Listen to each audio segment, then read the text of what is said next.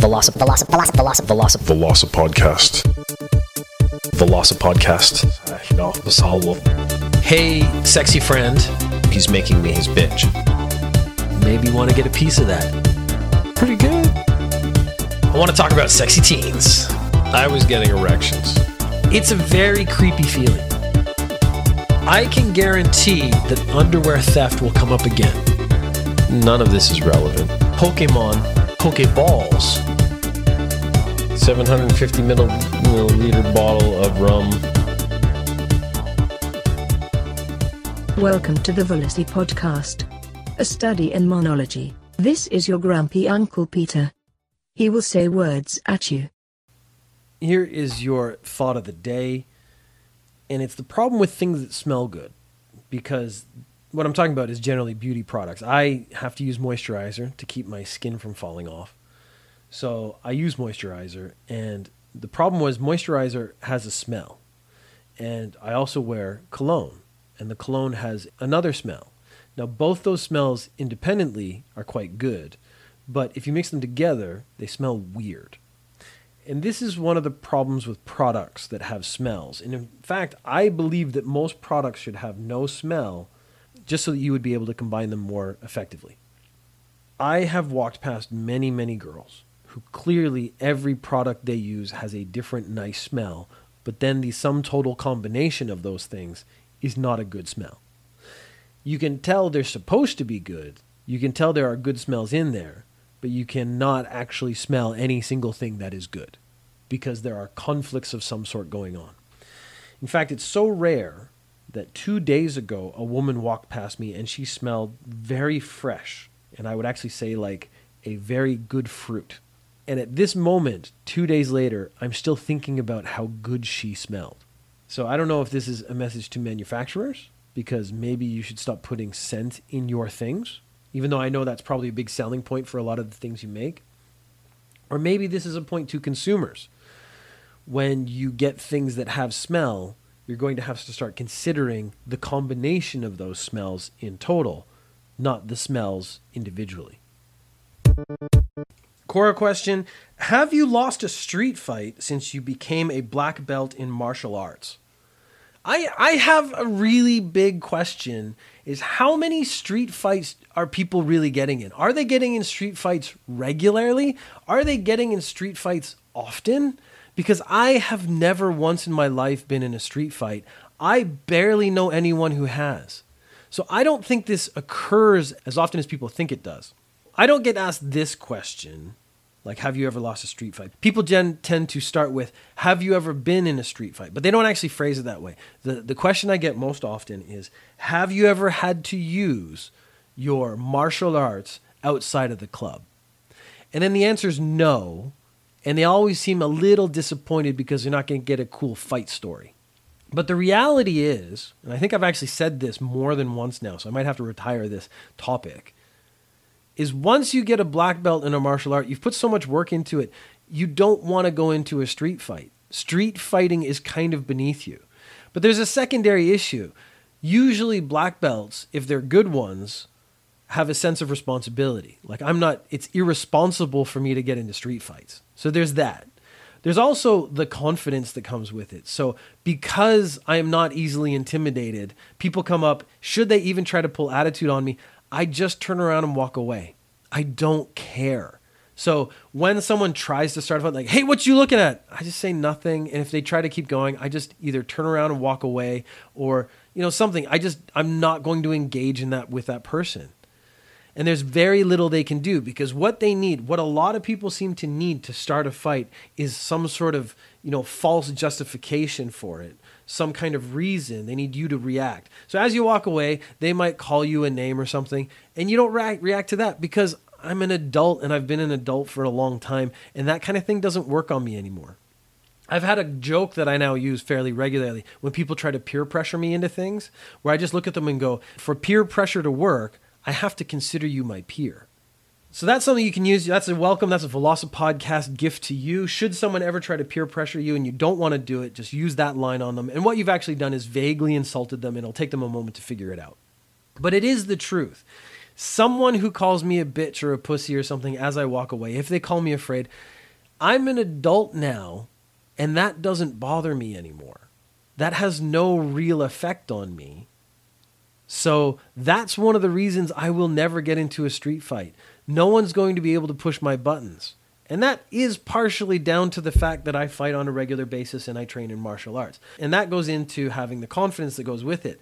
But basically, if someone is a responsible adult and has trained in martial arts their whole life, my expectation from that point is that they've never been in a street fight and never will get into one. So spoilers keeps coming up since I did an episode on spoilers not really being a thing, which was scientifically backed. So people who are taking the opposite stance are really having trouble arguing because they're saying what they prefer versus me using this is what science has told us. They did a study and found out that people's enjoyment of entertainment is not diminished by having surprises or twists spoiled. In fact, because they were able to process that information more efficiently because they understood what something that was going to happen, in some cases they actually increased their enjoyment of the show or the entertainment that they were watching. Now, the other part of this, it sort of explains why you watch a movie with a twist, and then the second time you watch the movie, you actually might enjoy it more because you know the twist is coming. That means spoilers are not as much of a big deal as people make them out to be. But people keep arguing with me on this. And again, they're basing this off their feeling and their opinion because they want to have something they're outraged about. And I find it interesting because people freak out less about real world issues compared to when they freak out about media. So the twist in a show that they're watching, the end of Game of Thrones, something like that, people will flip out and they will argue. And then when I say the spoilers don't matter, they're not really a thing, they get really, really upset. And I think it's because you're taking away the most interesting part of their personality. They have decided that media is now how they define themselves. So the shows they watch define them as a person. So if you ruin that show, you're actually in a way ruining their personality because they won't have anything to talk about when they get to whatever the twist is. Now, I had kind of assumed that spoilers weren't really a thing when spoiler culture took off because there was a time before spoiler culture had taken hold. And people just kind of understood that if you're going to talk about shows and TV and movies with other people, if they hadn't seen it, that was kind of their problem, not yours. So if I'm sitting with two friends and we want to talk about a movie and some other friend has not seen it, that's on them I think there should be a grace period. This was one of the, the actual topics is how long should you wait before talking about a movie in front of people who haven't seen it? And I was pretty strict. I was saying if it was a movie in the theater, you'd have to give them about a month, and then it's fair game because if you haven't seen it in a month, you don't really care that much because you didn't get off your ass to go see the movie. If it's a TV show, I would say a week, maybe even just a couple days. And if you complain about it at that point, it's your fault, not everyone else's. And also the level of anger that people demonstrate when a show is spoiled for them shows that their lives are completely empty and meaningless and they have no value. So for me, the issue is from the very beginning, people getting upset about spoilers felt like manufactured outrage. I once had a semi argument with someone, and I said, Why are you getting so angry about this when this is just a form of media? It's not important in any real way. He said, Well, it's important to me. And I said, But there are other things going on in the world. So there was the issue in America at the time with the abortion ban in Alabama. And I said, Why aren't you this upset about that? And he actually said to me, Because that's far away. So something that's far away that's real is less important and less vital and less worth getting upset about than a piece of fictional media that has no real value or impact on someone's life. So there's this kind of I want to be first mentality that goes along with it because then when they know the movie, when they see it, they start pushing other people. They start saying like, "Oh, I know what happens. The twist is great. You should see it." And they push people to do the thing they did. And that's another thing that bothers me for some reason, but on a much lower level. It's because they're trying to get you to adopt the same values they have and care about the same things they care about. And that means they're not actually thinking about you as a person. They're not saying, I think you would enjoy this movie. What they're really saying is, I enjoyed this movie, and therefore you should live your life like I do mine. And that's an attitude that gets to me because it actually demonstrates that you don't care about other people. You think other people should be like you. There's a couple things to keep in mind. One, spoilers are not really a thing, they don't matter. They're about pieces of fictional media that have no relevance in real life or the real world. And if someone accidentally ruins a movie for you, they haven't actually ruined the movie. Your actual experience won't be diminished. That has been scientifically proven, and you, your opinion is less important than science. But I think most importantly, what we need to do is take a moment and realize that other people don't need to live their lives the way you live your life, and other people don't need to care about the same things you do, and that media is not a substitution for a real personality. Just to let you know, I'm going to Canada for a couple weeks, which means uh, Velocipodcast will be on hiatus. Of course, there are 150 episodes on the internet right now, so you could download all 150 of them and start at the beginning and listen to them all by the time I get back. Uh, if you're missing my voice, you can get that. Uh, there's also my other podcast, Ninja News Japan. If you've never listened to that, it's a whole other 80 episodes of content you can listen to. It's all about Japan and Japanese news. So for the summer, in most places, it's really hot. Take care of yourself. Have a good summer. I'll see you in a couple weeks.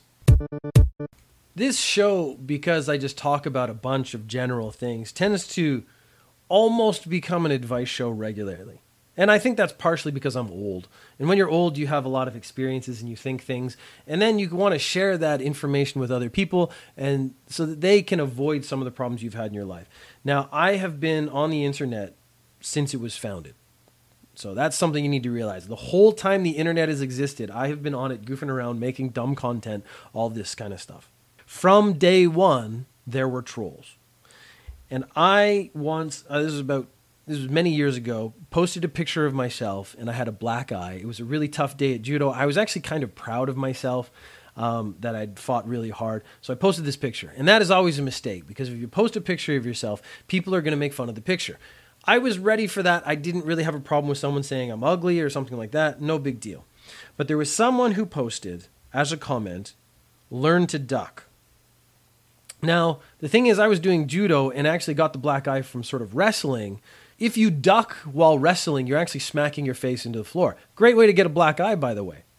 Now, I hadn't given the story behind the black eye, so they didn't know. I actually explained the situation, and then the commenter, the same guy, said, You suck. And I realized that this was a person who was just going to take an alternate position at all times, and there was no real benefit in fighting them. But at the same time, for some reason, I didn't want to let it go. So I needed to come up with a strategy to frustrate the troll to the point where they gave up.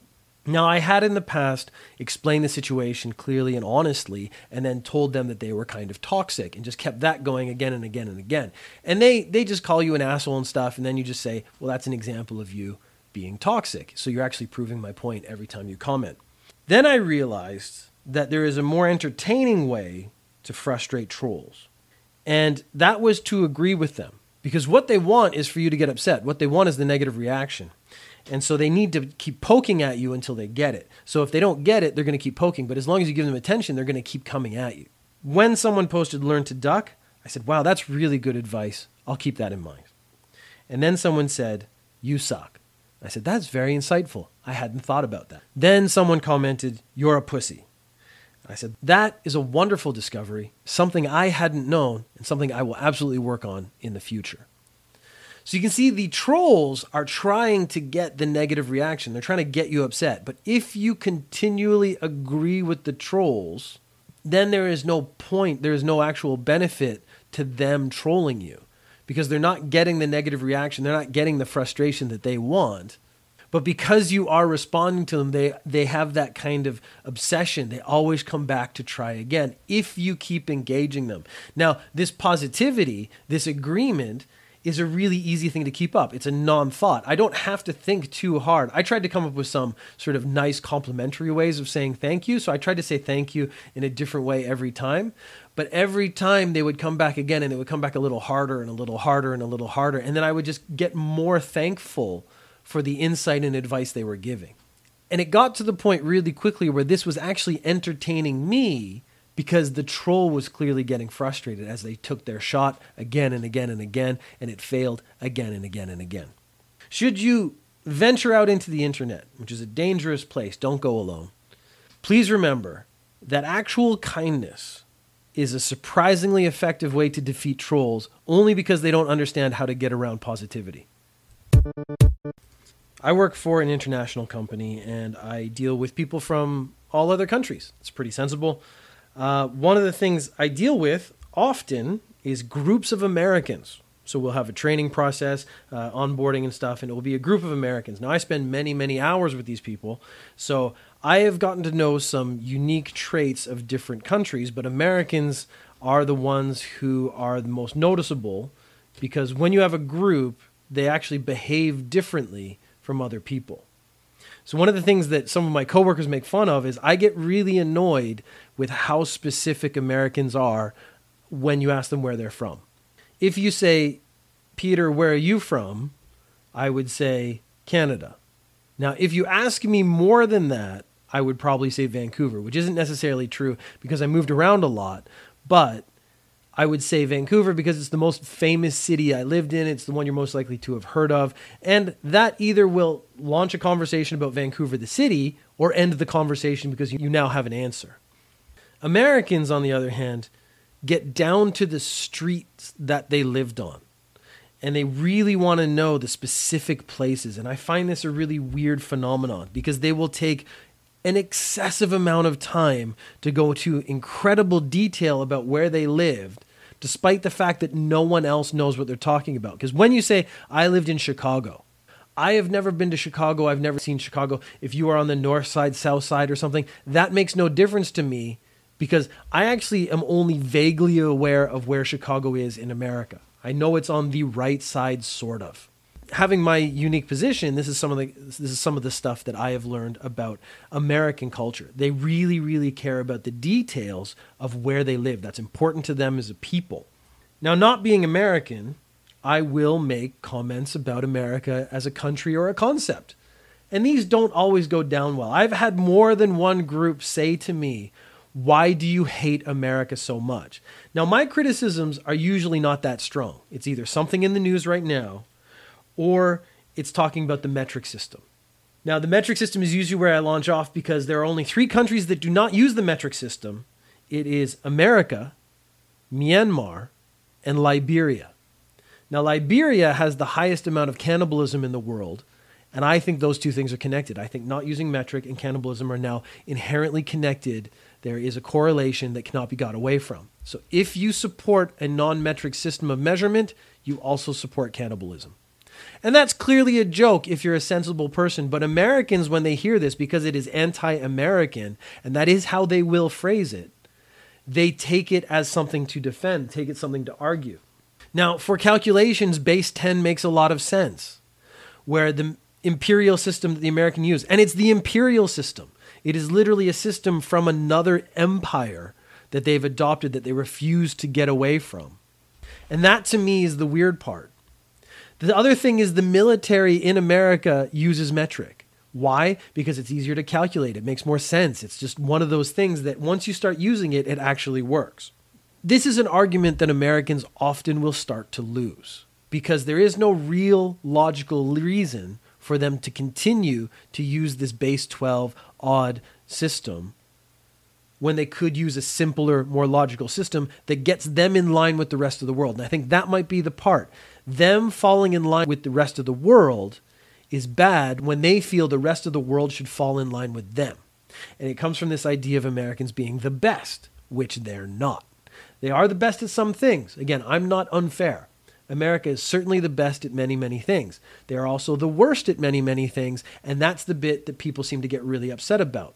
I am Canadian. Canada has a lot of really good points, has a lot of really bad points. They tried to censor all their scientists a few years ago. That is a really bad thing for Canada to do.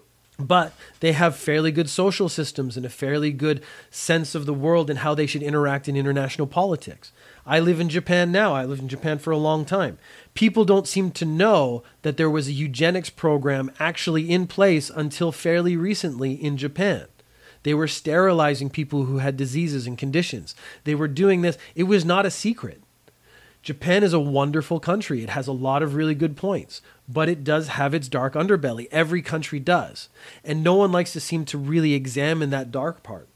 But this takes me to when Americans start losing an argument, they fall into this very scary mode of conversation.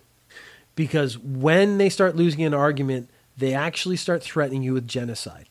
And I know this because they've actually said it more than once. It is especially true if you come from Canada, because I have heard the phrase, you're lucky we just don't, and that'll be followed up with some kind of form of takeover or invasion or just wiping you off the globe completely. You're lucky we just don't turn around and invade. You're lucky we just don't destroy you all. You're lucky we don't just nuke your whole country. I have heard that, the first part, multiple times. And that in itself is a bit terrifying. That Americans in general are comfortable threatening you with genocide. They're not in control of the military, by the way. And these are not military people. These are regular citizens who are comfortable with the idea of threatening genocide to the rest of the world. So their solution to losing an argument is a military action. And I think that might be one of the core issues and one of the big problems that Americans have in general they've somehow been taught that because their military might is so great, that they are the defining center of the universe. So it's not about being a good person, it's about being mightier than other countries. So you should do what we say or die. And that to me is an incredibly terrifying road to go down and something that Americans need to stop and think about. Because if you're comfortable threatening genocide casually to someone who said that you should use metric instead of the imperial system, you might not be a good person from a good country anymore. Velocip, Velocip, Velocip, Velocip, Velocip. Velocip Podcast. Velocip podcast. No, Vasalvo. Hey, sexy friend. He's making me his bitch. Thank you for listening. If you have questions or comments, you can tweet at VelociPeter or email velocipodcast at gmail.com. You can find the podcast on iTunes, Stitcher, Acast or go to velocipeter.com slash podcast. So I don't think this occurs as often as people think it as often as people thinks as often as people think it does.